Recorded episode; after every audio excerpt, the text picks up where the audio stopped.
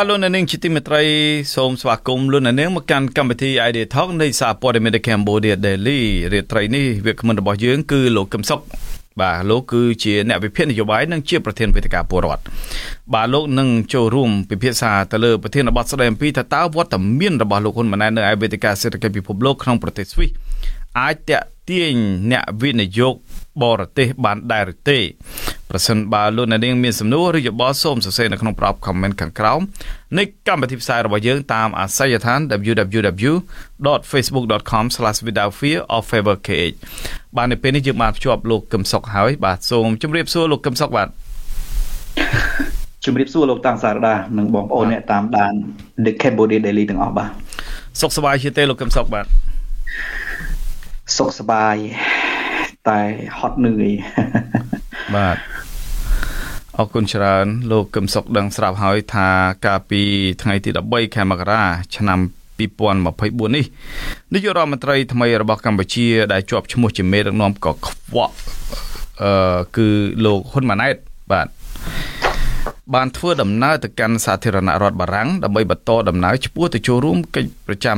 កិច្ចប្រជុំប្រចាំឆ្នាំលើកទី54នៃវេទិកាសេដ្ឋកិច្ចពិភពលោក នៅក្នុងទីក្រុង Davos អឺសហព័ន្ធ Swiss មុននឹងលោកត្រឡប់ទៅបំពេញទស្សនកិច្ចនៅប្រទេសបារាំងនៅថ្ងៃទី18និងទី19វិញអំឡុងពេលចូលរួមប្រជុំនៅឯវេទិកាសេដ្ឋកិច្ចពិភពលោកនៅក្នុងទីក្រុង Davos សហព័ន្ធ Swiss សារព័ត៌មានអន្តរជាតិ អឺមួយគឺឈ្មោះថា Politico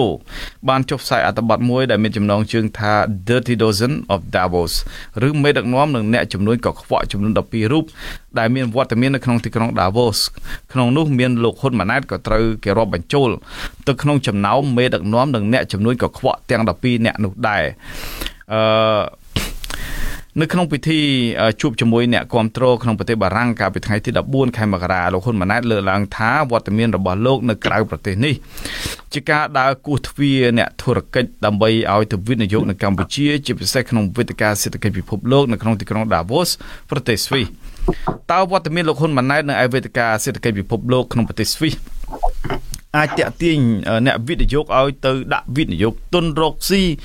យ៉ាងណានៅក្នុងប្រទេសកម្ពុជាដែរទេលោកកឹមសុខបាទសូមអញ្ជើញលោកតាំងសារដាបានរំលឹកអំបញ្ញមិញអំពីការចុះផ្សាយរបស់បណ្ដាញព័ត៌មាន Politico បាទព័ត៌មានដែលមានមូលដ្ឋាននៅសហភាពអឺរ៉ុបនៅបារាំងអង់គ្លេសនិងសហរដ្ឋអាមេរិកបណ្ដាញព័ត៌មាននេះបានហៅលោកហ៊ុនម៉ាណែតគឺជាមេដឹកនាំផ្ដាច់ការអំនួត ហើយឡើងកាន់អំណាចដោយការប្រកួតក្រៅច្បាប់ក្រៅសង្វៀនដូច្នេះសំណួរដែលត្រូវសួរកាលណាមេដឹកនាំម្នាក់ជាមេដឹកនាំបែបផ្ដាច់ការនៅលើពិភពលោកនេះ មេដឹកនាំផ្ដាច់ការដែលចេញពីក្រៅប្រទេស ទៅតាក់ទាញវិនិយោគបាននេះអត់បានទេ ពីព្រោះអីពីព្រោះផ្ដាច់ការគឺជាមេដឹកនាំដែលបង្កអសន្តិសុខផ្ដាច់ការវាផ្ទុយអំពីលក្ខខណ្ឌដែលអ្នកវិនិយោគត្រូវការអ្នកវិនិយោគត្រូវការគឺសន្តិសុខតែមេដឹកនាំផ្ដាច់ការបង្កអសន្តិសុខអ្នកវិនិយោគត្រូវការគឺការអនុវត្តច្បាប់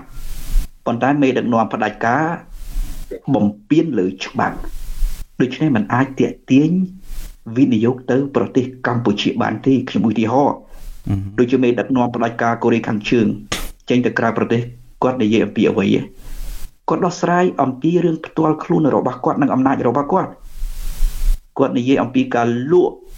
នៅចំនួនមួយចំនួនឲ្យប្រទេសនេះឲ្យប្រទេសនោះឲ្យរុស្ស៊ីឲ្យចិនដើម្បីយកលុយទៅផលិតអាវុធយកលុយទៅការពារអំណាចរបស់គាត់តែប៉ុណ្ណោះតាក់ទាញវិនិយោគត្រឹមត្រូវបានទេអត់បានទេមួយវិញទៀតលោកហ៊ុនម៉ាណែតនេះត្រូវកាសែតនៅក្នុងសហភាពអឺរ៉ុបខ្ញុំអានច្រើន ពេលដែលគាត់ឡើងកាន់អំណាចដំបូងត្រូវគេប្រៀបធៀបទៅនឹងការផ្ទៃអំណាចនៅប្រទេសកូរ៉េខាងជើងបានន័យថាផ្ដាច់ការដដែល ដូច្នេះចម្លើយរបស់ខ្ញុំក៏ដដែលដែរថាមេដឹកនាំបដិការមិនអាចតេទៀងវិនិយោគក្រៅប្រទេសត្រឹមត្រូវឲ្យទៅរកស៊ីនៅក្នុងស្រុកបានទេប្រជាពលរដ្ឋខ្មែរឈប់ចាញ់បោកទៅ កាលណាមេដឹកនាំម្នាក់ដែលឡើងកាន់អំណាចបែបផ្ដាច់ការហើយបើទោះបីជាលេងលខោនអ្វីក៏ដោយគ្រាន់តែជាលខោនរូបភាពដែលมันអាចតេទៀងវិនិយោគបានទាល់តែសោះបាទអរគុណច្រើនលោក គឹមសុកបាទស្របពេលដែលដោយលោកដឹងស្រាប់ហើយថាអំពីការគូសទ្វារនេះ គឺថាអឺបើយើងផ្អែកទៅលើការចេញផ្សាយរបស់ Politico គឺអឺវាជាការមួយដែលមានការការដូចថាវាតម្លៃរបស់កាសែតអន្តរជាតិហ្នឹងគឺថាបានដាក់ឲ្យលោកហ៊ុនម៉ាណែតហ្នឹងជាប់ឈ្មោះមិនល្អទេបាទគឺជាប់ឈ្មោះអាក្រក់អឺ តើលោកគិតថាការចុះផ្សាយនេះវាអាចប៉ះពាល់ដល់ការតែជំរុញឲ្យមានអ្នកវិនិយោគបរទេសហ្នឹងគឺថាខ្លាចរអាក្នុងការទៅបោះទុននៅកម្ពុជាដែរទេ ហើយកត្តាអ្វីដែលធ្វើឲ្យពួកគេភ័យខ្លាចជាទីបំផុតហ្នឹងបាទសម្រាប់ទៅប្រទេសកម្ពុជាកាសែត Politico កាសែតអន្តរជាតិធំធំគេចុះផ្សាយដោយមានការស្រាវជ្រាវច្បាស់លាស់ហើយគេមិនមែនចុះផ្សាយតែលោកហ៊ុនម៉ាណែតថាជាមេដឹកនាំផ្ដាច់ការទេ គេផ្សាយមេដឹកនាំ9ប្រទេសផ្សេងទៀតហើយនឹងមេដឹកនាំក្រុមហ៊ុន2ផ្សេងទៀតដែលពាក់ព័ន្ធទៅនឹងអង្គើផ្ដាច់ការឬក៏អង្គើមិនល្អក្នុងការរកស៊ីនិងការដឹកនាំប្រទេសដូច្នេះមានន័យថាគេស្រាវជ្រាវច្បាស់លាស់កាលណាកាសែតអន្តរជាតិដែលមានការស្រាវជ្រាវច្បាស់លាស់បែបនេះផ្សព្វផ្សាយចំណុចដែលសំខាន់នៅត្រង់ណា គឺអ្នកវិនិយោគអន្តរជាតិគេទទួលព័ត៌មានពីកាសែតបែបហ្នឹងយកទៅពិចារណាគេច្បាស់ជាជឿលើការចុះផ្សាយរបស់ Politico មុនការផ្សព្វផ្សាយរបស់សម្ដីហ៊ុនម៉ាណែតហើយពីព្រោះអ្វីដែល Politico បានលើកឡើង មានហេតុផលច្បាស់លាស់និងមានការស្រាវជ្រាវច្បាស់លាស់របស់ខ្លួនម្ល៉េះហើយតើគេទៅរកស៊ីនៅប្រទេសកម្ពុជាទេអត់ទេ ចំណុចទី2លោកហ៊ុនម៉ាណែតបាននិយាយនៅពាក្យគោះទ្វារគឺជាភាសានយោបាយដែលអត់យល់ទាល់តែសោះក្នុងនាមជាអ្នកដឹកនាំប្រទេសម្នាក់ណាទៅគោះទ្វារហ្នឹងវាលុះត្រាតែយើង ទៅបញ្ជាគេឧទាហរណ៍ថា នៅក្នុងស្រុកហ៊ុនម៉ាណែតដើរគោះទ្វារក្រសួងនេះឲ្យធ្វើការគោះទ្វារក្រសួងនោះឲ្យធ្វើការ អ្នកទាំងអស់នោះនៅក្រោមបញ្ជារបស់ហ៊ុនម៉ាណែតប៉ុន្តែហ៊ុនម៉ាណែត ទៅអាចគោះទ្វារមានឥទ្ធិពលទៅលើក្រុមហ៊ុនធំធំនៅក្រៅប្រទេសទេអត់ទេពីព្រោះក្រុមហ៊ុនទាំងអស់នោះមិនស្ថិតនៅក្រោមឥទ្ធិពលរបស់ហ៊ុនម៉ាណែតឡើយដូច្នេះពាក្យគោះទ្វាររបស់គាត់គឺជាពាក្យដែលគាត់មិនយល់ទាល់តែសោះមួយវិញទៀតយើងត្រូវពិចារណាហ៊ុនម៉ាណែតបាននិយាយថាទៅតាក់មួយទៅគោះទ្វារភាសាដែលគ្រាន់តែនិយាយឲ្យស្រួលស្ដាប់ដើម្បីបោកប្រាស់ប្រជាពលរដ្ឋតែប៉ុណ្ណោះ ពីព្រោះអីពីព្រោះក្រុមហ៊ុនធំធំមុននឹងគេទៅវិនិយោគនៅប្រទេសកម្ពុជានិងនៅប្រទេសណាក៏ដោយគេត្រូវធ្វើការស្រាវជ្រាវជាមុនគេស៊ើបអង្កេតជាមុនតាក់ទងទៅនឹងវិស័យដែលគេរកស៊ីគេចង់រកស៊ីវិស័យកសិកម្មគេស្រាវជ្រាវអំពីវិស័យកសិកម្មគេចង់រកស៊ីអំពីវិស័យកាត់ដេរគេស្រាវជ្រាវអំពីវិស័យកាត់ដេរអ្នកជំនាញរបស់គេបានផ្ដល់ព័ត៌មានឲ្យក្រុមហ៊ុនគេគ្រប់ជ្រុងជ្រោយទៅហើយ ដូច្នេះគេយល់អំពីស្ថានភាពកម្ពុជាដល់លំបាកនិងមិនគោរពសិទ្ធិមនុស្សព្រមទាំងរំលោភអំណាចផ្ដាច់ការអញ្ចឹងហ៊ុនម៉ាណែតដែលគ្រាន់តែទៅប្រាប់ថាទៅរកស៊ីស្រុកខ្ញុំផងតែគេទៅទេគេអត់ទៅនោះទេម្ល៉េះហើយភាសាសម្ដីរបស់ហ៊ុនម៉ាណែតបើស្ដាប់ហើយពិចារណាវែកញែកដោយការទទួលខុសត្រូវដឹងខុសត្រូវគាត់មិនស័ក្តិសមជាអ្នកដឹកនាំប្រទេសទេ មួយវិញទៀតបើនិយាយអំពីវិនិយោគលោកតាំងសាដាបាទនិយាយអំពីវិនិយោគវាមានចំណុច3ជាអតិភិបសំខាន់ណាស់ចំណុចទាំង3ហ្នឹងវាត្រូវតែមេដឹកនាំប្រទេសនឹងឲ្យយល់ច្បាស់កែប្រែស្ថានភាពរបស់ប្រទេសខ្លួនជាមុនសិនមុននឹងទៅនិយាយជាមួយគេ ទី1បរិយាកាសរកស៊ីបរិយាកាសរកស៊ីនឹងវាតកតងទៅនឹងសន្តិសុខ ហើយខ្ញុំមិនចាំបាច់ឧទាហរណ៍ច្រើនទេអារឿងអំពើហិង្សារំលោភសិទ្ធិមនុស្សរំលោភសិទ្ធិកម្មករខ្ញុំឧទាហរណ៍តែចុងក្រោយមួយនេះគឺសាររបស់លោកហ៊ុនសែនដែលផុសនៅលើ Facebook នេះ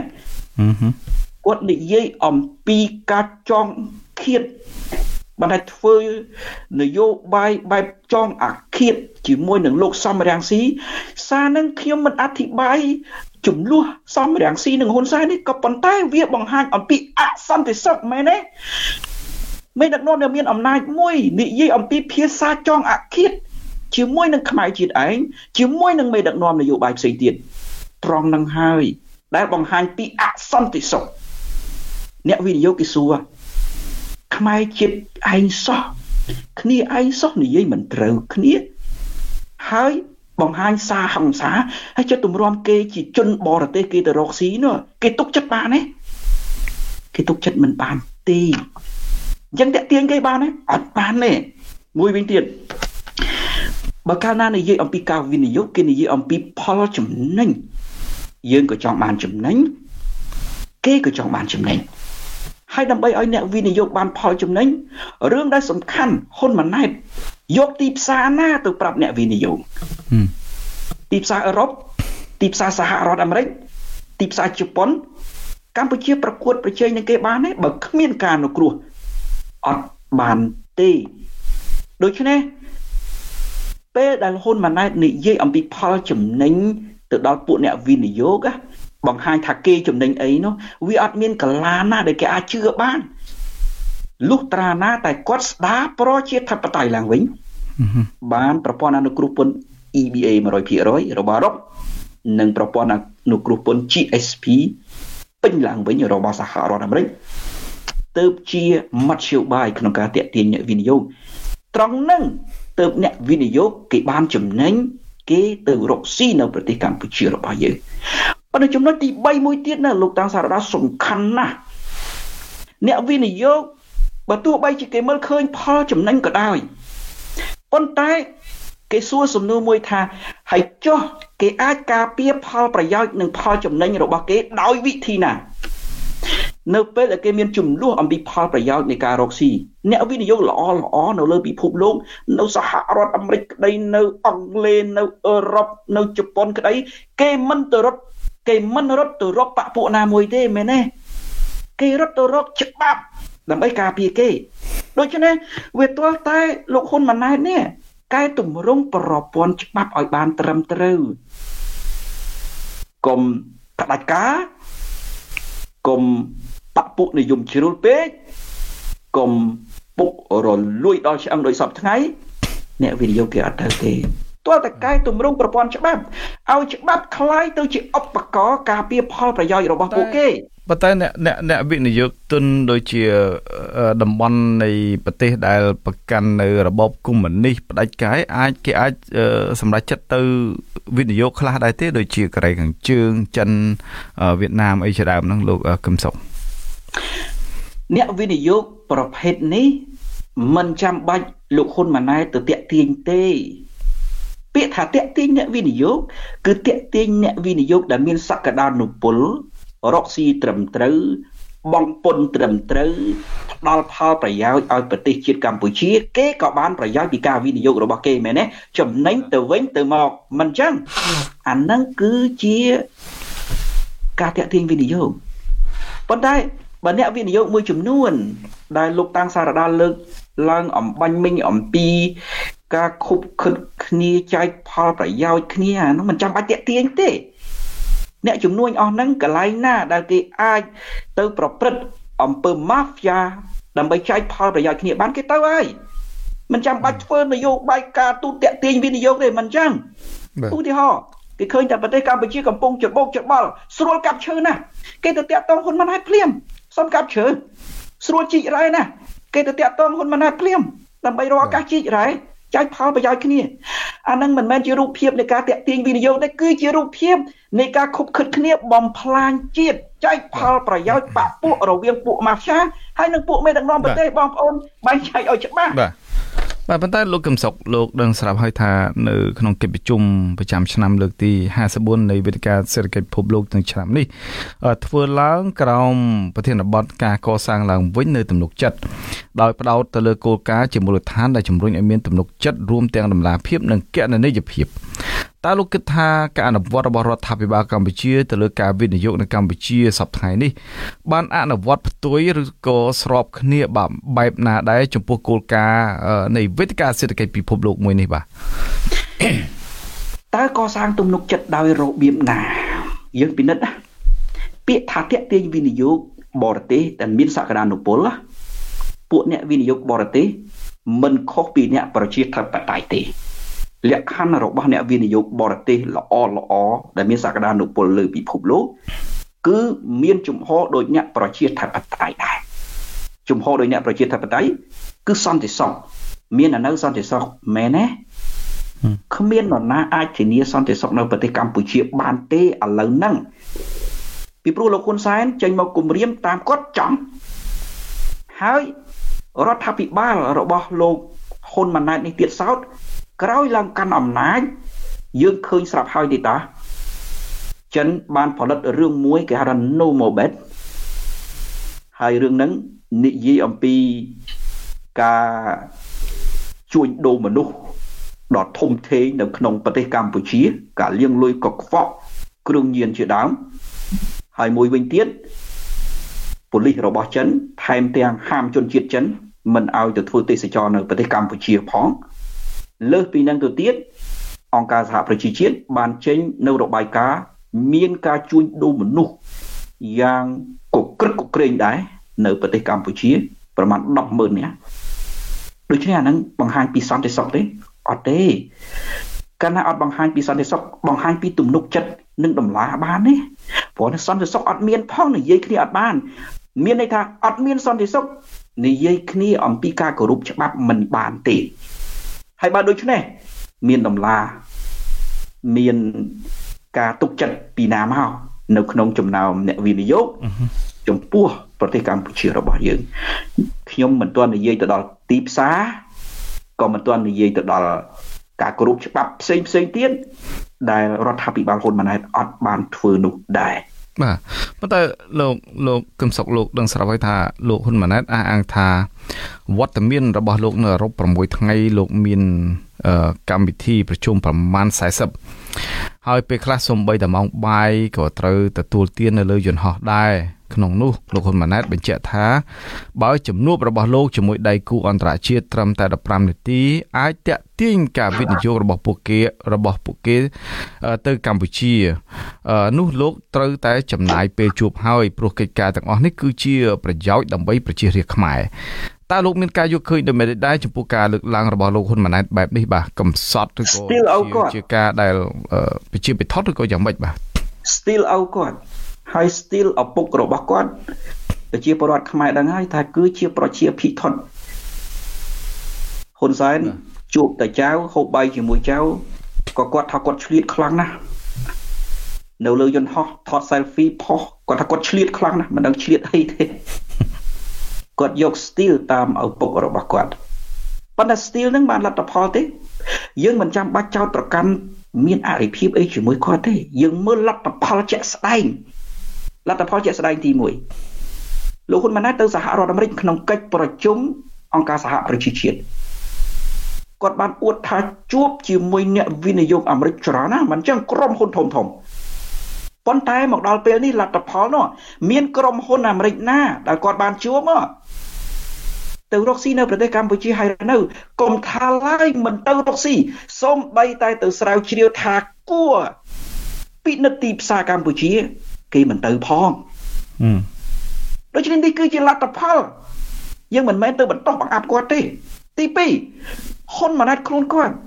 និយាយអំពីចលនានៃការតាក់ទាញអ្នកវិនិយោគសំទោសតាក់ទាញទេសចរចូលប្រទេសកម្ពុជាប៉ុន្តែឥឡូវទេសចរនៅប្រទេសកម្ពុជាតើលេខរៀងទីប្រមាណនៅលើពិភពលោកឆ្នាំ2023ខ្ញុំអត់ដឹងទេប៉ុន្តែស្ងាត់មែនទែនស្ងាត់ដោយចៅរួចសេះស្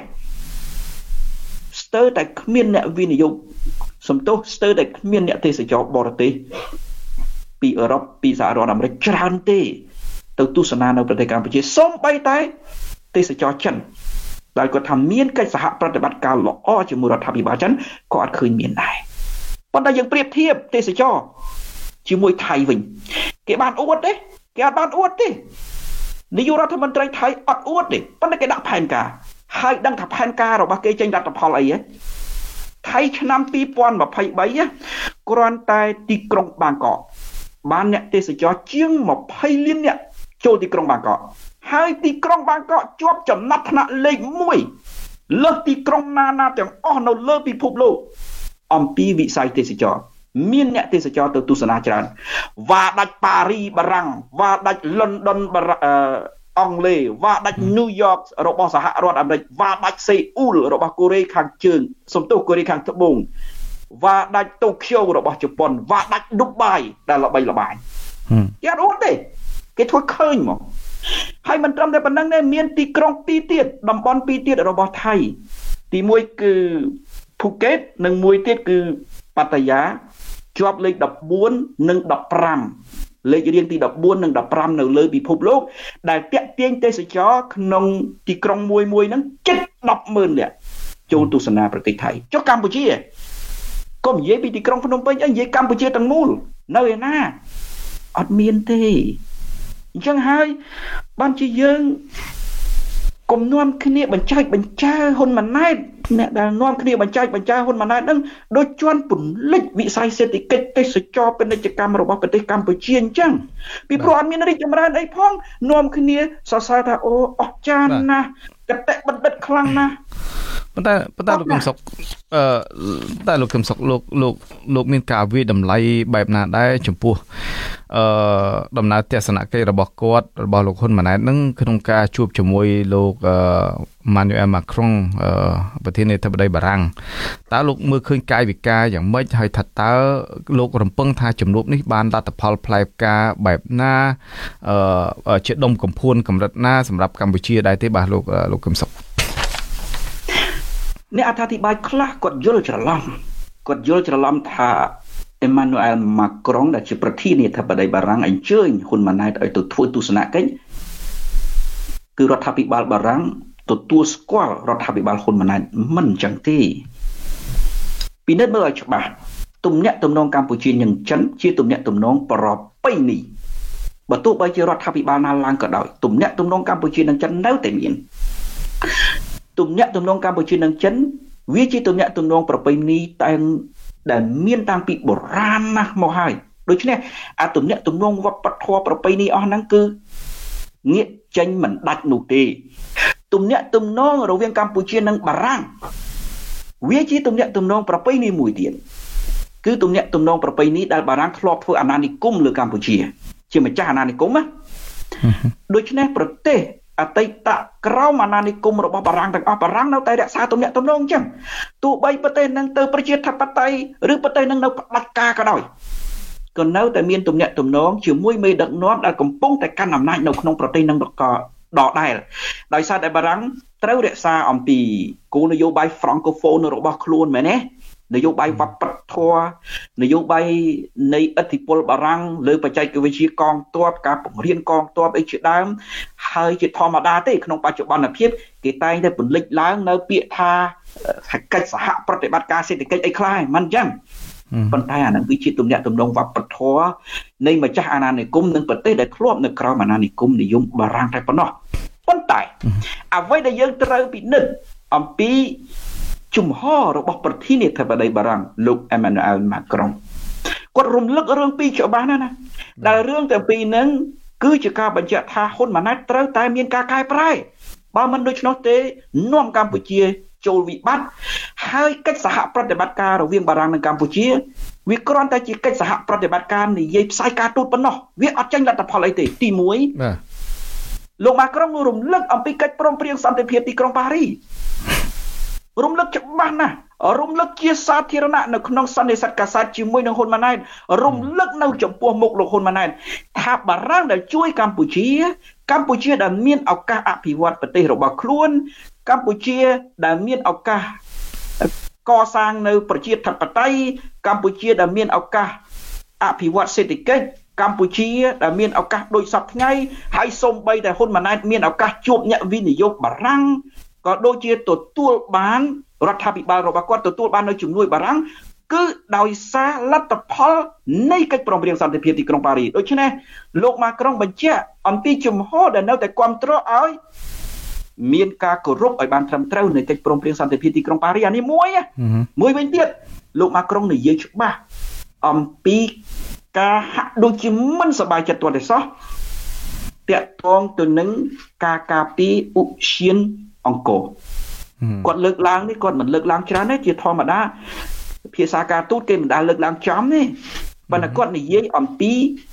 ការការពារឧឈានអង្គរ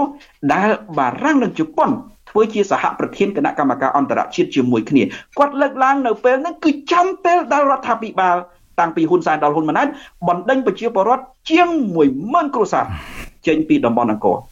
អានឹងគឺជាសារការទូតច្បាស់ណាស់ថាអ្នកឯងត្រូវតែកែប្រែពីព្រោះអ្នកការទូតគេមិនដែលនិយាយចំស្ដីបន្ទោសទេគេរំលឹករឿងហ្នឹងបានន័យថាអ្នកឯងធ្វើខុសហើយរឿងហ្នឹងត្រូវតែកែប្រែឡើងវិញ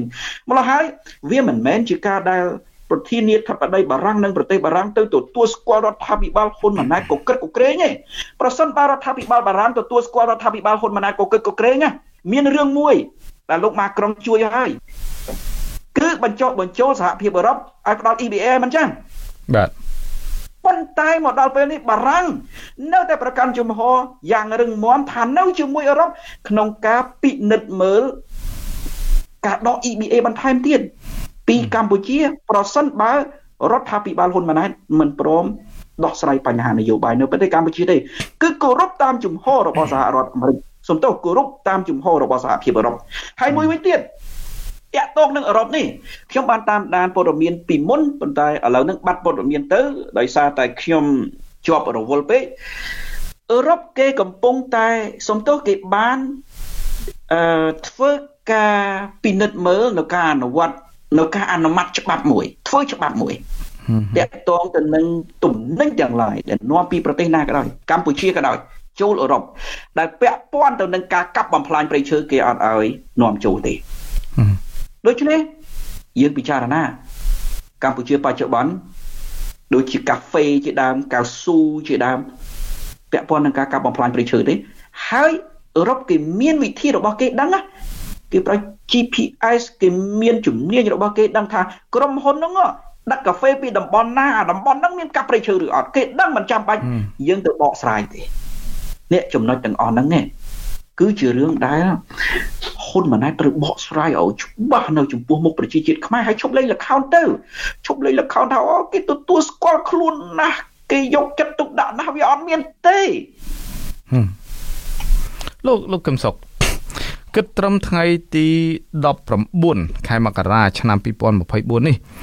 លោកហ៊ុនម៉ាណែតបានកាន់អំណាចជានាយករដ្ឋមន្ត្រីបន្តពីឪពុករបស់គាត់ដោយមិនចូលរួមការបោះឆ្នោតសូម្បីបន្តិចសោះ ហើយទទួលបាននៅមរតកអំណាចនេះតាមការលើកជើងពៀនដាក់ឲ្យទៅលោកតែម្ដងគឺមកទល់ពេលនេះគឺមានរយៈពេល151ថ្ងៃហើយដែលស្មើនឹង4ខែ28ថ្ងៃប៉ុន្តែមេដឹកនាំដ៏ក្មេងខ្ចីមួយនេះបែរជាជាប់ឈ្មោះជាមេដឹកនាំក៏ខ្វក់ទៅវិញហេតុអ្វីពិភពលោកនេះមិនអត់ឱនឲ្យលោកហ៊ុនម៉ាណែតខ្លះទៅលោកកឹមសុខបាទគេមិនមែនចង់ធ្វើបាបគាត់ទេលោកតាំងសារដាយើងកុំប្រើពាក្យមិនអត់ឱនបាទ ប្រទេសទាំងឡាយនៅលើពិភពលោកជាពិសេសសហគមន៍អន្តរជាតិសេរីប្រជាធិបតេយ្យកាលណាគេនិយាយអំពីទំនាក់ទំនងជាអន្តរជាតិការទូតគេអត់និយាយអំពីប្រយោជន៍របស់បុគ្គលណាទេទោះបីបុគ្គលអ្នកដឹកនាំប្រទេសបុគ្គលមេដឹកនាំគណៈបកប្រឆាំងគណៈបកប្រឆាំងអ្នកណាក៏ដោយគេអត់និយាយអំពីផលប្រយោជន៍របស់បុគ្គលទេ គេនិយាយអំពីផលប្រយោជន៍របស់ប្រជាពលរដ្ឋនោះដែលជាម្ចាស់ប្រទេសហើយរឿងនេះយើងឮច្រើនហើយមិនចឹងទេលោកតាំងសារ៉ាដាបាទយើងឮសារពីអ្នកការទូតអាមេរិកអ្នកការទូតអឺរ៉ុបអ្នកការទូតជប៉ុនអ្នកការទូតអង់គ្លេសអ្នកការទូតកាណាដាយើងឮទាំងអស់គ្នាគឺទំនាក់ទំនងដែលនិយាយអំពីផលប្រយោជន៍របស់ប្រជាពលរដ្ឋជាម្ចាស់ប្រទេសនៅកម្ពុជាគឺប្រជាពលរដ្ឋខ្មែរប៉ុន្តែលោកហ៊ុនម៉ាណែតដែលឡើងកាន់អំណាច យើងបានរំលឹកអំបញ្ញមិញហើយកាសែតនៅអឺរ៉ុបនៅសហរដ្ឋអាមេរិកគេនិយាយថាហ៊ុនម៉ាណែតឡើងកាន់អំណាចបែបកូរ៉េខាងជើងបើឡើងកាន់អំណាចបែបកូរ៉េខាងជើងមានន័យថាជាដំណើរទៅកាន់អំណាចបែបកខ្វក់ផ្ដាច់ការបង្កើតបកពួករំលោភអំណាចពុករលួយរំលោភសិទ្ធិមនុស្សធ្វើបាបប្រជាពលរដ្ឋឯង ធ្វើបាបគណៈបកប្រឆាំងដែលជាគូប្រជែងហើយចុងក្រោយខ្ញុំបានអានរបាយការណ៍របស់អង្គការសហប្រជាជាតិថាមិនត្រឹមតែធ្វើបាបគូប្រជែងនយោបាយធ្វើបាបប្រជាពលរដ្ឋទេធ្វើបាបតាំងពីផ្ទៃក្នុងគណៈបករបស់ខ្លួនផ្ទៃក្នុងគណៈបកប្រជាជនកម្ពុជាក៏អត់មានសិទ្ធិក្នុងការជជែកបញ្ហានយោបាយជាមួយនឹងហ៊ុនម៉ាណែតនិងហ៊ុនសែនទៀតដែរ ដូច្នេះវាមិនមែនជាកុម្មុយនីសបែបវៀតណាមមិនមែនជាកុម្មុយនីសបែបចិនគេហៅថាជាកុម្មុយនីសដែលគេគិតអំពីជាតិគេខ្លះណាប៉ុន្តែ គឺជាកុម្មុយនីសផ្ដាច់ការគ្រួសារនិយមដូច្នេះកាលណាកុម្មុយនីសផ្ដាច់ការគ្រួសារនិយមវាប៉ះពាល់ទៅដល់ផលប្រយោជន៍មនុស្សទាំងអស់ កុំថាឡើយប្រជាពលរដ្ឋខ្មែរកុំថាឡើយគណៈបកប្រឆាំងកុំថាឡើយពលរដ្ឋខ្មែរនៅក្រៅប្រទេសសូម្បីតែផ្ទៃក្នុងគណៈបកប្រជាជនកម្ពុជាក៏ប៉ះពាល់ផលប្រយោជន៍ដែរអញ្ចឹងហើយតើគេនិយាយអំពីការអនុគ្រោះដល់ជនប្រភេទហ្នឹងទេតាមពិតគេមិនមែនចង់ធ្វើបាបគាត់ទេប៉ុន្តែវាខូចផលប្រយោជន៍ប្រជាជាតិខ្មែរទាំងមូលគេមិនអាចលុកលំនឹងអំពើកខ្វក់នឹងបានទេបាទ លោកលោកលោកកឹមសុខដូចថាលោកនឹងស្រាប់ហើយក្នុងរយៈពេលចុងក្រោយគឺនៅដើមឆ្នាំ2024នេះរដ្ឋាភិបាលថ្មីរបស់លោកហ៊ុនម៉ាណែតចាប់ផ្ដើមបញ្ចេញចង្គមជាបណ្ដាបណ្ដាហើយគឺយកទម្លាប់តាមការដឹកនាំនៃឪពុករបស់គាត់ដែល អឺមានការចាប់ខ្លួនអ្នកជំនាញខាងកសិកម្មដោយលោកនីណារារាំងសកម្មជនសង្គមមិនឲ្យផ្សាយអឺឲ្យមានការចូលរួមថែរក្សាកោះកុងក្រៅនិងចាប់ខ្លួនមន្ត្រីជាន់ខ្ពស់បាក់ភ្លើងទៀនអីជាដើម តើអ្វីជាផលអវិជ្ជមានសម្រាប់កម្ពុជានិងប្រជាពលរដ្ឋខ្មែរកើតចេញពីការរដ្ឋបិទសេរីភាពរបស់ប្រជាពលរដ្ឋខណៈដែលកម្ពុជាត្រូវស្ថិតនៅក្នុងការត្រួតពិនិត្យតាមប្រព័ន្ធ UPR របស់អង្គការសហប្រជាជាតិនៅក្នុងខែឧសភាខាងមុខនេះថែមទៀតនោះបាទលោកកឹមសុខនេះក៏ជាការឆ្លើយទៅនឹងសំណួររបស់លោកតាំងសារដាថាមិនមែនគេមិនអនុគ្រោះឲ្យលោកហ៊ុនម៉ាណែតទេ ក៏ប៉ុន្តែអ្វីដែលជាសកម្មភាពនៃរដ្ឋាភិបាលរបស់លោកហ៊ុនម៉ាណែតប៉ះពាល់ដល់ប្រយោជន៍ប្រជាពលរដ្ឋខ្មែរគ្រប់វិស័យទាំងអស់យើងពិចារណាកម្មករកម្មករបាត់បង់ការងារច្រើនណាស់ហើយនិយាយចុះនិយាយឡើងអួតអំពីការដំឡើងប្រាក់ខែប្រមាណ4ដុល្លារ2ដុល្លារឬ4ដុល្លារតែ2ដុល្លារទេការដំឡើងប្រាក់ខែ តែប៉ុណ្ណឹងគឺថាគេយកចិត្តទុកដាក់ណាស់ហើយមន្ត្រីរដ្ឋាភិបាលគេនិយាយថែមទៀតថាកម្មករខ្មែរបានប្រាក់ខែលើប្រទេសមួយចំនួនទៅហើយមិនចាំបាច់ទៀមទាថែមទៀតទេ ទាំងមិនពិនិត្យអំពីទីផ្សារទំនិញទាំងមិនពិនិត្យអំពីស្ថានភាពជីវភាពរបស់ប្រជាពលរដ្ឋខ្មែរដែលវាន់កដោយបំណុល ហើយមន្ត្រីរដ្ឋាភិបាលបែរទៅជានិយាយថែមទៀតថាប្រសិនបើដំឡើងប្រាក់ខែឲ្យកម្មករកម្មការនីច្រើន វានឹងប៉ះពាល់ទៅដល់លំហូរវិនិយោគចូលកម្ពុជាពីព្រោះកម្លាំងការងាររបស់យើងទាប្រាក់ខែច្រើនពេកវាមិនអញ្ចឹងទេ វាមិនបែបនឹងទាល់តែសោះការលើកឡើងរបស់មន្ត្រីរដ្ឋាភិបាលទាំងលោកហ៊ុនម៉ាណែតបែបនេះណាគឺជាការធ្វើឲ្យប៉ះពាល់ទៅដល់ផលប្រយោជន៍របស់កម្មករ ឆ្ងាយណាស់ច្រើនណាស់ខ្ញុំឧទាហរណ៍កម្មករខ្មែរយើងឥឡូវនៅប្រមាណថា50ម៉ឺនអ្នកទៅចុះខ្ញុំឧទាហរណ៍ថា1លានអ្នកទៅចុះកម្មករខ្មែរមែនទេបើយើងដំឡើងប្រាក់ខែឲ្យកម្មករខ្មែរដល់400ដុល្លារក៏មិនធ្វើឲ្យប៉ះពាល់ដល់ផលប្រយោជន៍នៃការហូរចូលវិនិយោគដែរអត់ប៉ះពាល់ទេមូលហេតុអីប្រសិនបើកម្មករកម្មការនីម្នាក់បាន400ដុល្លារណា កម្មករឧទាហរណ៍1លានអ្នកទៅចុះអស់តែ400លានដុល្លារនេះមិនចឹងប៉ុន្តែកាលណាយើងនិយាយអំពីការប្រកួតប្រជែងសេដ្ឋកិច្ចពាណិជ្ជកម្មគឺរឿងពីររឿងទី1ការប្រកួតអំពីគុណភាពទំនិញអញ្ចឹងឲ្យអ្នកទំនិញអ្នករកស៊ីនៅប្រទេសកម្ពុជាពិនិត្យមើលអំពីការផលិតទំនិញឲ្យមានគុណភាពក្នុងការប្រកួតប្រជែងទី2គឺទីផ្សារយើងឲ្យមានទីផ្សារអឺរ៉ុប ទីផ្សារសហរដ្ឋអាមេរិកដែលមានការអនុគ្រោះឡើងវិញទៅហើយការបាត់បង់ទីផ្សារនេះយើងបាត់បង់រហូតទៅដល់ប្រមាណឥឡូវ1000លានដុល្លារមិនចឹងអញ្ចឹងបើសិនជាយើងមិនធ្វើឲ្យបាត់បង់ទីផ្សារយើងអត់បាត់បង់1000លានដុល្លារទេមូលហេតុអីដែលថាដំឡើងប្រាក់ខែជូនកម្មករកម្មការិនីទៅជាធ្វើឲ្យប៉ះពាល់ទៅដល់លំហូរនៃវិនិយោគទៅវិញមិនចឹង បើតម្លៃម្នាក់400ដុល្លារអស់តែ400លានដុល្លារទេប៉ុន្តែការបាត់បង់ទីផ្សាររបស់អឺរ៉ុបនិងបាត់បង់ទីផ្សារអនុគ្រោះរបស់អាមេរិកបាត់បង់រហូតដល់1000លានដុល្លារឃើញទេប៉ុន្តែប៉ុន្តែប៉ុន្តែលោកកឹមសុខតើលោកគិតថាបើសិនជាលោកហ៊ុនម៉ាណែតធ្វើការដោះលែងលោកកឹមសុខានៅចុងខែមួយនៅក្នុងដំណើរការសវនកម្មនេះថាតើ វាអាចនឹងបន្ធូរបន្ថយខ្លះដែរទេទៅដល់បញ្ហានៃការហុំព័ទ្ធខាងផ្នែកសេដ្ឋកិច្ចពីសហគមន៍អឺរ៉ុបពីសហរដ្ឋអាមេរិកអីជាដើមបាទប្រសិនបើនោះជាលទ្ធភាពដែលហ៊ុនម៉ាណែតហ៊ានធ្វើវាអាចជាការបន្ធូរបន្ថយមែនគឺជាការចាប់ផ្ដើមការជជែកវែកញែកអំពីបញ្ហានយោបាយឡើងវិញណា ប៉ុន្តែខ្ញុំនិយាយថាគឺជាការផ្ដល់សេរីភាពឲ្យលោកកឹមសុខាធ្វើនយោបាយពេញលេញណាមិនមែនត្រឹមតែជាការផ្ដល់សេរីភាពឲ្យត្រឹមតែដើរចេញពីផ្ទះអាចទៅពិសាគុយទាវបានអាចទៅដើរកំសាន្តបានអាចទៅធ្វើបុណ្យបានក៏ប៉ុន្តែមិនឲ្យគាត់ធ្វើនយោបាយវាអត់មានការបន្ធូរបន្ថយអ្វីធំដុំទេបើសិនជាគ្រាន់តែជាការសាទរបែបការទូថាអត់គ្រាន់បើជាងមុនបន្តិចបាទ បើសិនជាមានការធ្វើឡើងដូចនេះមែនថាតើលោកគិតថាការបន្ធូរបន្ថយឬក៏ការអឺដូចថាការលើកលែងនៃការរដ្ឋបិទរបស់សហភាពអឺរ៉ុបរបស់សហរដ្ឋអាមេរិកអីអាចអាចនឹងទទួលយកបានដែរទេបើលោកកឹមសុខាមិនអាចធ្វើនយោបាយបានជាធម្មតាសំទោសបើលោកកឹមសុខាមិនបានមិនអាចធ្វើនយោបាយឬបានបាទមិនមិនអាចបាទមិនអាចធ្វើនយោបាយបាន បើលោកកឹមសុខាមិនអាចធ្វើនយោបាយបានបើទោះបីជាប្រឡែងគាត់ឲ្យដើរធ្វើបន់ដូចកន្លងមកក៏ដោយអត់មានស្ថានភាពធូរស្រាលធំដុំទេនៅក្នុងការគិតគូរអំពីសហគមន៍អន្តរជាតិក្នុងការផ្ដល់ផលប្រយោជន៍ជូនប្រទេសកម្ពុជាមានតែមួយទេ គឺកម្មសុខាគាត់មានសិទ្ធិធ្វើនយោបាយពេញលេញ ហើយនៅពេលនោះគឺចាប់ផ្ដើមជជែកគ្នាហើយបាទជជែកជាបន្តបន្ទាប់ប៉ុន្តែខ្ញុំអត់ឃើញសញ្ញានេះទេទោះបីជាខ្ញុំចង់បានដោយប្រជាពលរដ្ឋខ្មែរជាទូទៅក៏ដោយហើយខ្ញុំបន់ស្រន់ថាឲ្យមានរឿងបែបនេះកើតឡើង គឺការប្រឡែងលោកកឹមសុខា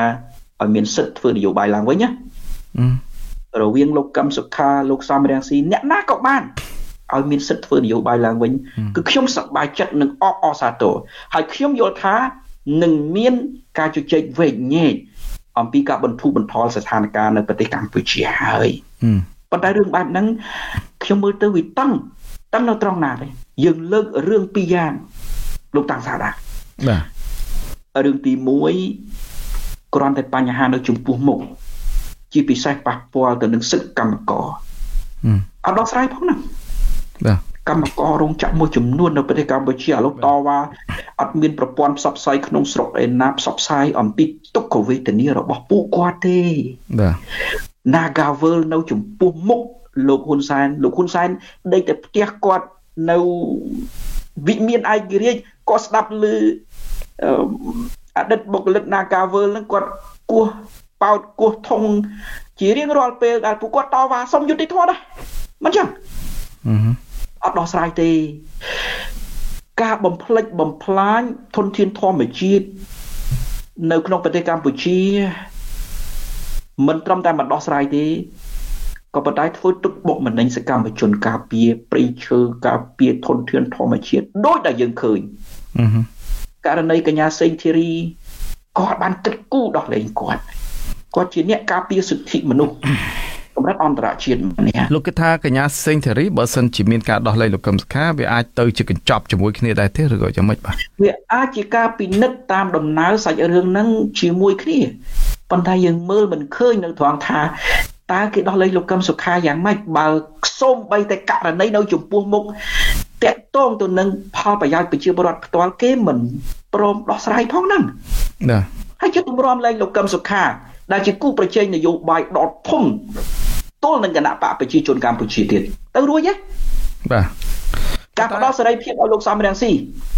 ទៅធ្វើនយោបាយនៅប្រទេសកម្ពុជាវិញដែលជាគូប្រជែងដ៏ធំទល់នឹងគណៈបកប្រជាជនកម្ពុជាទៅរួចទេខ្ញុំបន់ស្រន់ឲ្យវាទៅរួចហើយខ្ញុំសប្បាយចិត្តបើវាទៅរួចបាទប៉ុន្តែខ្ញុំមើលទៅវាតាំងតាំងបំផុតមួយវិញទៀតក្នុងស្ថានភាពបច្ចុប្បន្នកុំថាឡើយ ផលប្រយោជន៍របស់កម្មករផលប្រយោជន៍របស់កសិករដែលត្រូវគេរំលោភដីធ្លីសកម្មភាពការពារធនធានធម្មជាតិរបស់សកម្មជនសង្គមផ្សេងផ្សេងមិនត្រូវគេយកចិត្តទុកដាក់ប៉ុន្តែធ្វើទុកបុកម្នេញទៀតសូម្បីតែអ្នកនយោបាយអ្នកនយោបាយប្រកួតប្រជែងបច្ចុប្បន្នត្រឹមលោកថាច់សេថាលោកសុនឆៃ លោកកុងគួងគេបាត់ទៅហើយហ្នឹងតើលោកតាំងសារដាទៅសង្ឃឹមថាគេហ៊ានលែងលោកកឹមសុខាឲ្យមានសិទ្ធិសេរីភាពនយោបាយពេញលេញទេសង្ឃឹមថាគេនឹងបើកផ្លូវឲ្យលោកសំរងស៊ីអាចធ្វើនយោបាយនៅប្រទេសកម្ពុជាបានទេ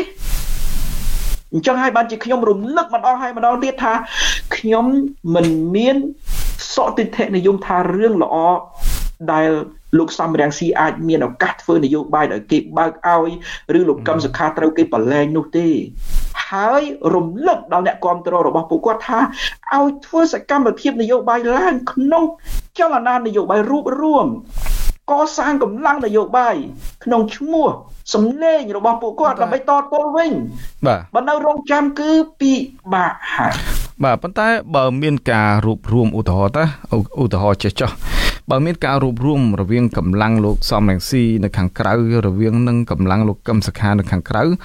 តើលោកគិតថាវាជាចំណុចមួយដែលកាន់តែរុញឲ្យលោកហ៊ុនសែនឬក៏លោកហ៊ុនម៉ាណែតនឹងកាន់តែដូចថាធ្វើបាបលោកកឹមសុខាបន្ថែមទៀតដែរទេបើយើងយល់ឬក៏យើង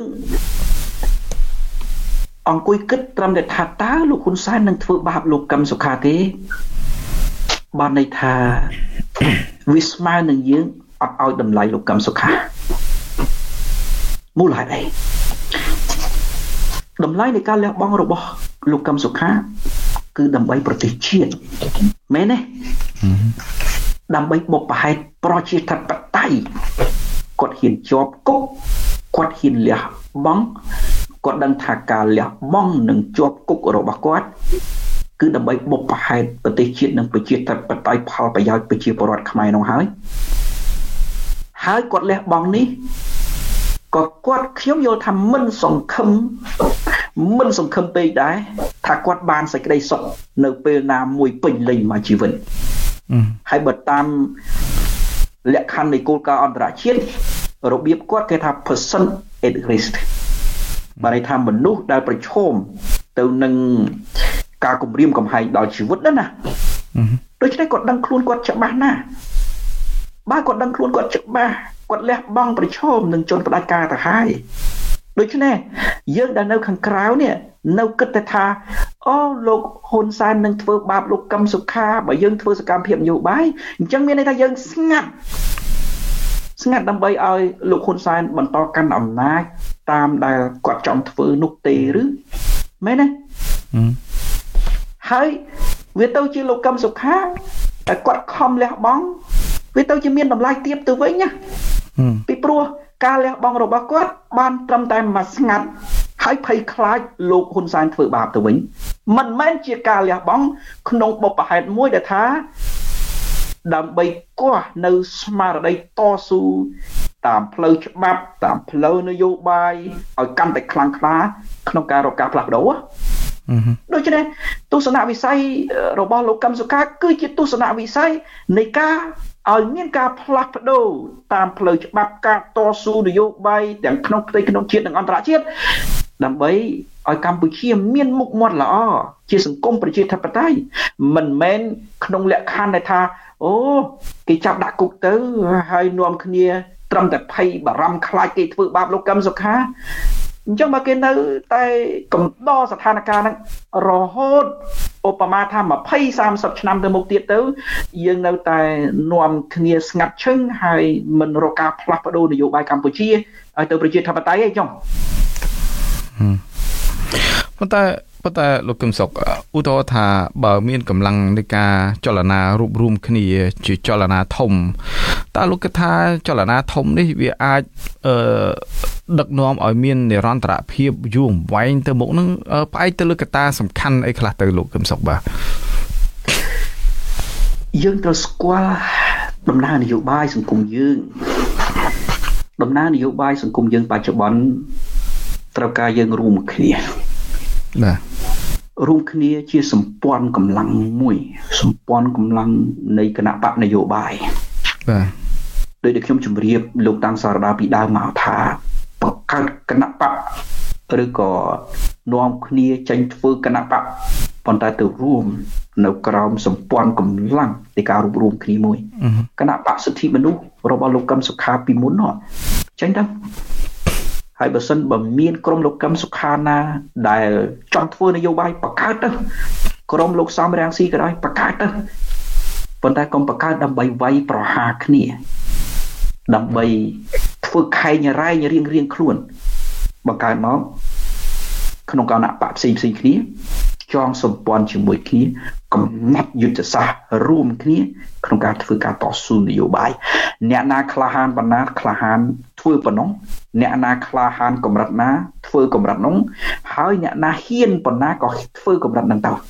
កុំបន្ទោសគ្នាកុំមើលបំណាំគ្នាហើយកុំយកការសង្ស័យពីគ្នាទៅវិញទៅមកវាយប្រហារគ្នាអានោះមិនចំណេញទេដំណើរនយោបាយបច្ចុប្បន្នគឺត្រូវធ្វើបែបហ្នឹងប៉ុន្តែប៉ុន្តែសម្រាប់អឺ ចរន្តនៅខាងក្រៅប្រទេសវិញតើតើឲ្យមានការដឹកនាំរួមគ្នានឹងឬក៏ចរន្តនៃអ្នកវិជាធិបតេយ្យនៅខាងក្រៅនឹងបើសិនជាធ្វើការរួមគ្នាការចូលរួមគ្នាដ៏ច្រើនទៅថ្ងៃមុខមែនចុះ ថាតើវាអាចនឹងមាននិរន្តរភាពទៅបានដោយឈរទៅលើគោលការណ៍ខ្លះទៅលោកកឹមសុខដូចថាលោកដឹងស្រាប់ហើយចរន្តរបស់គណៈបពប្រឆាំងអាសាបង្កើតនៅចរន្តរួបរวมរួបរวมរួបរวมឲ្យបែករួបរวมឲ្យបែកបែកឲ្យរួបរวมវិញដូច្នេះថាតើធ្វើម៉េចដើម្បីឲ្យវាបានយូរខ្លះទៅណាកុំឲ្យដូចថាបានពេលខ្លីៗឲ្យក៏បែកគ្នាហើយចាប់ផ្ដើមបង្កើតទៀត ហាក់បីដូចជាចរន្តមួយដែលធ្វើអត់សូវមានប្រសិទ្ធភាពក្នុងការរួបរวมលោកកឹមសុខទី1និយាយគ្នាមានបញ្ហានិយាយគ្នានិយាយគ្នានៅក្នុងផ្ទៃក្នុងនៃការរួបរวมក៏មានបញ្ហាទៅបញ្ចេញសារនយោបាយតាមគំនិតរបស់បុគ្គលណាបុគ្គលណាក៏ដោយបុគ្គលមានដឹកនាំកម្ពុជាក៏ដោយបុគ្គលថ្នាក់ដឹកនាំកណ្ដាលនៅក្នុងរចនាសម្ព័ន្ធនៃការរួបរวมក៏ដោយ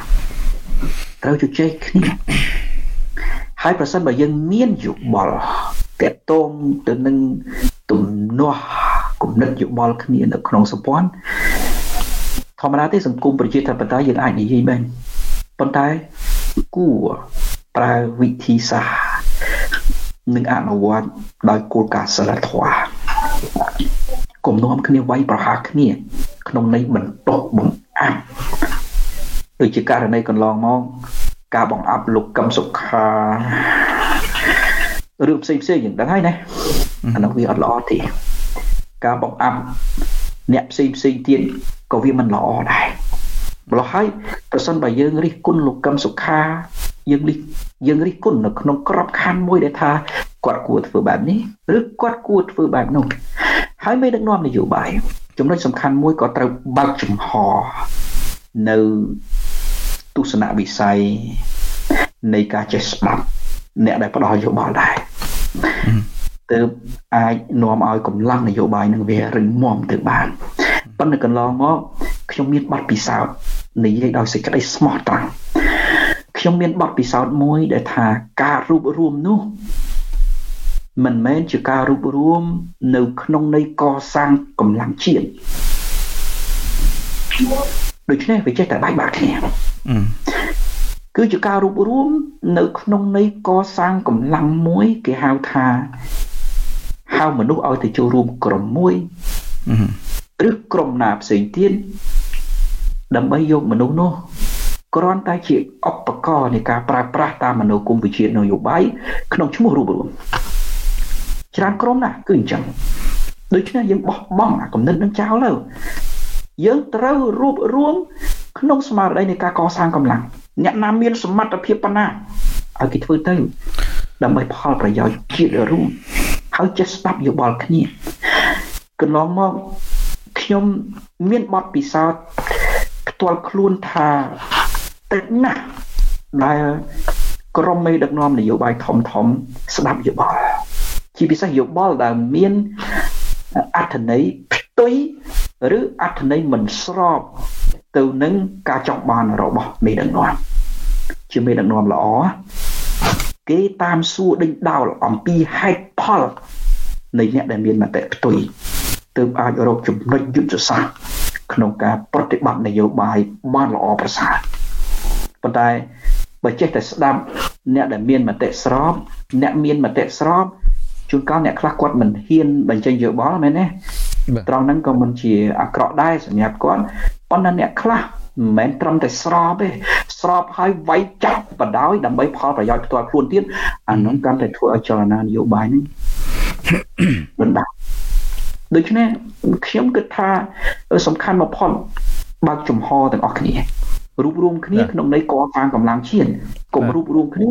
ក្នុងន័យប្រមូលកម្លាំងពីនេះប្រមូលកម្លាំងពីនោះយកកម្លាំងនោះធ្វើជាឧបករណ៍នៃក្រុមមួយមួយរៀងរៀងខ្លួនអានោះមិនទៅមុខទេបាទដូចខ្ញុំធ្លាប់និយាយប្រាប់យុវជនមួយចំនួនថាប្អូនប្អូនត្រូវសួរខ្លួនឯងឲ្យច្បាស់បាទនៅពេលដែលនរណាម្នាក់ប្រាប់ប្អូនប្អូនថាប្អូនជាមនុស្សសំខាន់ណាស់ របស់ពួកគេប្អូនត្រូវរកឲ្យឃើញថាប្អូនជាមនុស្សសំខាន់ក្នុងនាមសហការីប្រតិបត្តិការងារដែលត្រូវសួរដេញដោលគ្នាអំពីរឿងធ្វើការផ្សេងផ្សេងរកការរីចម្រើនសម្រាប់ក្រុមឬប្អូនជាមនុស្សសំខាន់ដែលគេទុកប្រើអាហ្នឹងនិយាយឲ្យច្បាស់ ប្អូនរកឲ្យឃើញខ្ញុំអត់ដឹងទេពីព្រោះនោះជាទំនាក់ទំនងរវាងប្អូនហើយនឹងអ្នកដតីទៀតខ្ញុំមិនដឹងប៉ុន្តែសម្រាប់ខ្ញុំខ្ញុំមិនលោតបេះដូងទៅតាម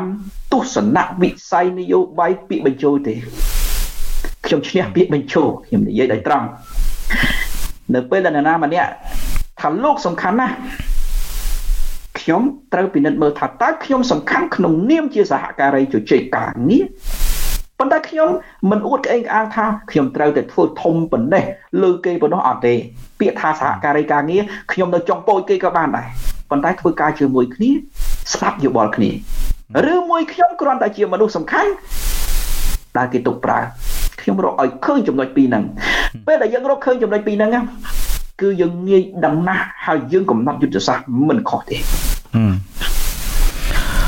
លោកកឹមសុខសំណួរចុងក្រោយរបស់ខ្ញុំ តើអ្វីទៅដែលជាលោកតាមការសង្កេតរបស់លោកថាតើអ្វីទៅដែលជាយុទ្ធសាស្ត្រ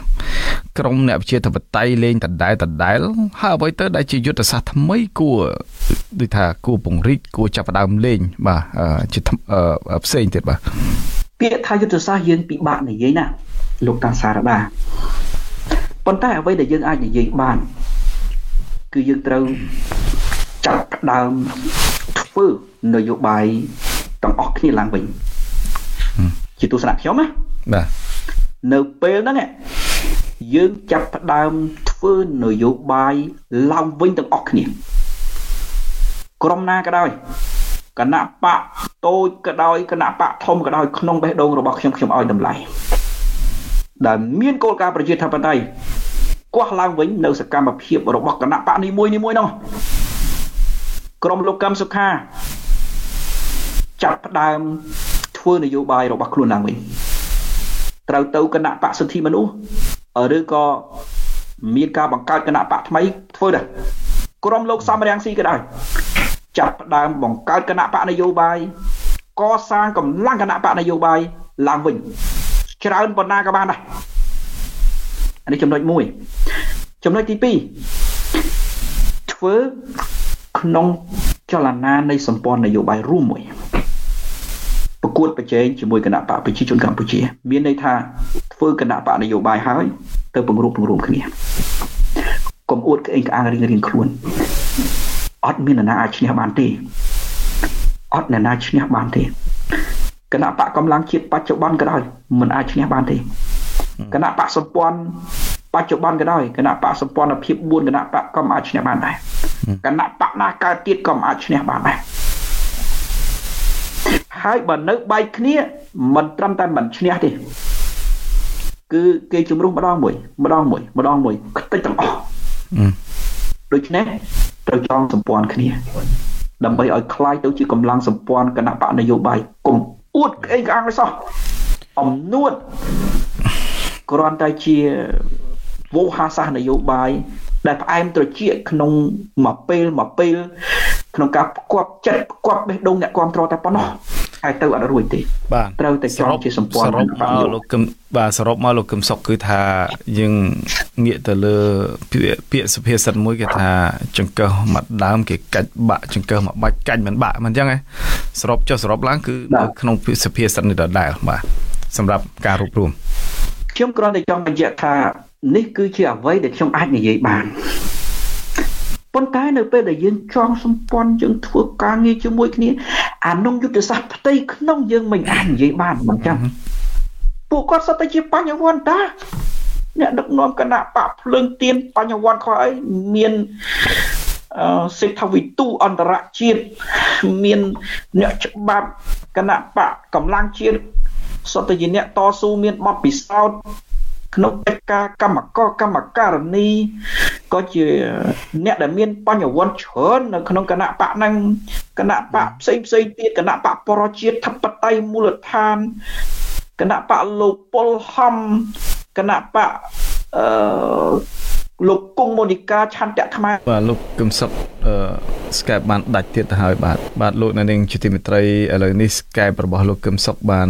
អឺដាច់ អំបញ្ញមិញនេះទៅហើយឥឡូវហ្នឹងយើងសូមភ្ជាប់លោកកឹមសុខដើម្បីឲ្យលោកបានអឺមានមតិដើម្បីបញ្ចប់នៅកម្មវិធីផ្សាយរបស់យើងនៅក្នុងរាត្រីនេះហើយខ្ញុំគិតថាអឺបញ្ហា Skype ឬក៏អ៊ីនធឺណិតរបស់លោកកឹមសុខអាចនឹង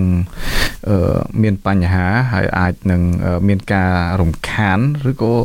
ដាច់ប្រព័ន្ធអ៊ីនធឺណិតតែម្ដង បាទយើងមិនទាន់ដឹងដល់ឡើយទេអឺ បាទហើយដោយសារតែនៅក្នុងកម្មវិធីនេះយើងបានជជែកគ្នាច្រើនទៅហើយពាក់ព័ន្ធទៅនឹងដំណើរទស្សនកិច្ចរបស់លោកហ៊ុនម៉ាណែតទៅកាន់ប្រទេសស្វីសនិងទៅកាន់ប្រទេសបារាំងនិងក្នុងការស្វែងរកការតាក់ទាញនៅក្រមធុរកិច្ចក្រមអ្នកវិនិយោគទុនឲ្យមកកាន់ប្រទេសកម្ពុជា ហើយដែលលោកកឹមសុខបានអះអាងថាវាលំបាកណាស់ក្នុងការឲ្យខាងអ្នកវិនិយោគបរទេសក្នុងការសម្លឹងមកមើលការបោះទុនរបស់ពួកគេនៅក្នុងប្រទេសកម្ពុជាដោយសារតែកម្ពុជាកំពុងតែញោមញីទៅដោយអំពើពុករលួយ ការបំផ្លាញនៅលទ្ធិប្រជាធិបតេយ្យនិងការរំលោភសិទ្ធិមនុស្សធ្ងន់ធ្ងរបាទដូច្នេះដែលធ្វើឲ្យពួកគេនឹងលំបាកក្នុងការចូលរួមមកវិនិយោគនៅក្នុងប្រទេសកម្ពុជា បាទឥឡូវនេះយើងបានភ្ជាប់លោកកឹមសុខឡើងវិញហើយបាទលោកកឹមសុខសូមអញ្ជើញមុននឹងយើងបញ្ចប់នៅកម្មវិធីរបស់យើងនៅក្នុងរាត្រីនេះសូមអញ្ជើញលោកបង្ហើយអ្វីដែលលោកបានលើកឡើងបាទសូមអញ្ជើញ និយាយអំពីប្រជាធិបតេយ្យខ្ញុំដូចជាមិននិយាយច្រើនទៀតទេនិយាយអំពីការបង្រួបបង្រួមកម្លាំងខ្ញុំមិនដឹងថាដាច់ប៉ុណ្ណាក៏ប៉ុន្តែខ្ញុំគ្រាន់តែរំលឹករំលឹកអំពីសកម្មភាពរបស់លោកហ៊ុនម៉ាណែតឡើងវិញសកម្មភាពរបស់លោកហ៊ុនម៉ាណែតទៅក្រៅប្រទេសនេះមែនតែនគ្មានបានផលប្រយោជន៍នាំវិនិយោគចូលប្រទេសកម្ពុជាទេ ដូចខ្ញុំបានបញ្ជាក់ពីខាងដើមថាគាត់ត្រូវសហគមន៍អន្តរជាតិមើលឃើញថាជាមេដឹកនាំដែលតអំបូរផ្ដាច់ការដូច្នេះគេអត់ទៅរកស៊ីប្រទេសណាដែលមេដឹកនាំផ្ដាច់ការដឹកនាំនោះទេរឿងហ្នឹងប្រជាពលរដ្ឋខ្មែរត្រូវតែច្បាស់កុំចាញ់បោករូបភាពដែលក្រុមហ៊ុនម៉ាណែតនាំគ្នាផ្សព្វផ្សាយកន្លងមកនាំគ្នាផ្សព្វផ្សាយជាច្រើនហ្នឹងអត់បានខាទេ ពីព្រោះនោះជារូបភាពដែលលោកហ៊ុនម៉ាណែតពេលខ្លះណាលោកតាំងសារដាឃើញហើយពេលខ្លះគាត់ចាប់ដៃមេដឹកនាំកម្ពុជាកម្ពុជាអង្គការកម្ពុជាកម្ពុជាពិភពលោកមួយចំនួនហ្នឹងគាត់គ្រាន់តែចាប់ដៃហើយថតរូបគាត់ថាគាត់បានជួបជជែកជាមួយគេគាត់បោកដល់ប៉ុណ្ណឹងទៀតណាដូច្នេះបងប្អូនប្រជាពលរដ្ឋខ្មែរ គួរពិចារណាឲ្យមែនទែនអំណាចរបស់ហ៊ុនម៉ាណែតនៅពេលបច្ចុប្បន្នមិនមែនជាអំណាចត្រឹមតែកុម្មុយនីសបកនិយមទេមិនមែនត្រឹមតែជាកុម្មុយនីសបែបវៀតណាមទេប៉ុន្តែជាអំណាចផ្ដាច់ការគ្រួសារនិយមដែលជាសត្រូវនៃការដាក់វិនិយោគរបស់អ្នកវិនិយោគិនមានន័យថាជាសត្រូវនៃអ្នករកស៊ីល្អល្អនៅជុំវិញពិភពលោកប្រទេសជាតិយើងដើរទៅមុខមិនរួចទេ ហើយមួយវិញទៀតអ្វីដែលយើងឃើញរូបភាពមួយចំនួនដែលគាត់បានផ្សព្វផ្សាយថាគាត់ជួបអ្នកវិនិយោគនៅបារាំងចេះគាត់ជួបអ្នកវិនិយោគជាពិសេសនៅសហភាពអឺរ៉ុបអ្នកវិនិយោគនៅសហភាពអឺរ៉ុបខ្លះជាអ្នកវិនិយោគដែលមានទុនក្រុមហ៊ុនចិននៅប្រទេសកម្ពុជាហើយដូច្នេះហើយពួកគាត់គ្រាន់តែណាត់ដើម្បីបានជួបថតរូបភាពយកទៅផ្សព្វផ្សាយតែប៉ុណ្ណឹង មែនតើពួកមួយចំនួនគឺថារកស៊ីខុបខិតគ្នានៅប្រទេសកម្ពុជាជាមួយក្រុមហ៊ុនម៉ាណែតរួចទៅហើយមួយចំនួនណាណាបាទហើយមួយវិញទៀតបងប្អូនពិចារណាខ្ញុំនិយាយដោយខ្លីនិងសាមញ្ញចុងក្រោយថាមេដឹកនាំប្រទេសមួយគ្មាននរណាទៅដែលតាក់ទាញវិនិយោគដោយការក្រាន់តែសុំទៅជួបមួយផ្លេតមួយផ្លេតហ្នឹងហើយតាក់ទាញគេបានទេអត់ទេវិនិយោគគេធ្វើតាម ស្ថានទូតស្ថានទូតប្រទេសរបស់យើងនៅ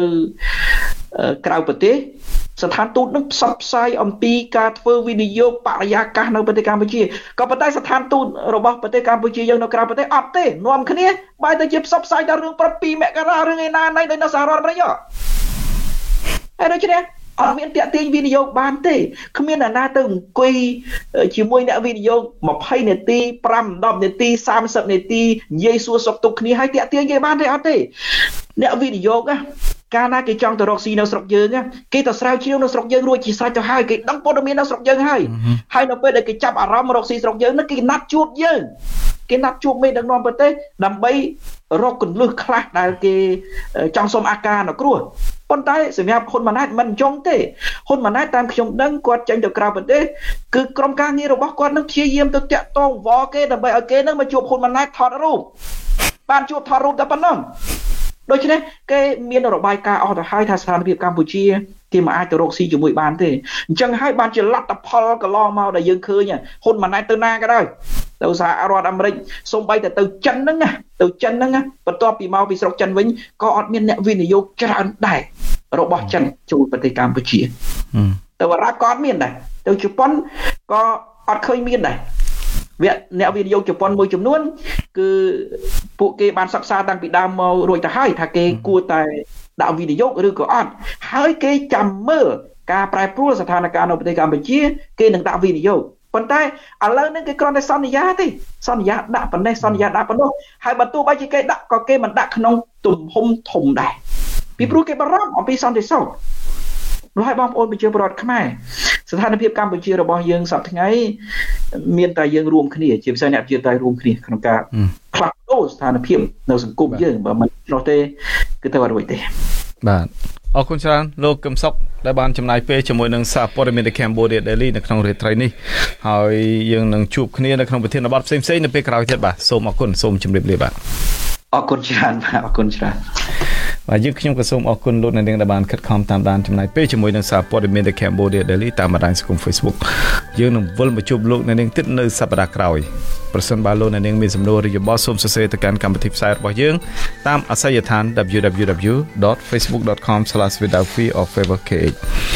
យើងខ្ញុំទាំងអស់គ្នាសូមជូនពរលោកអ្នកនាងឲ្យជួបប្រកបតែនឹងសេចក្តីសុខចម្រើនរុងរឿងក៏បីគ្លៀងគ្លេឡើយខ្ញុំបាទសូមអរគុណនិងសូមជម្រាបលារាត្រីសួស្តី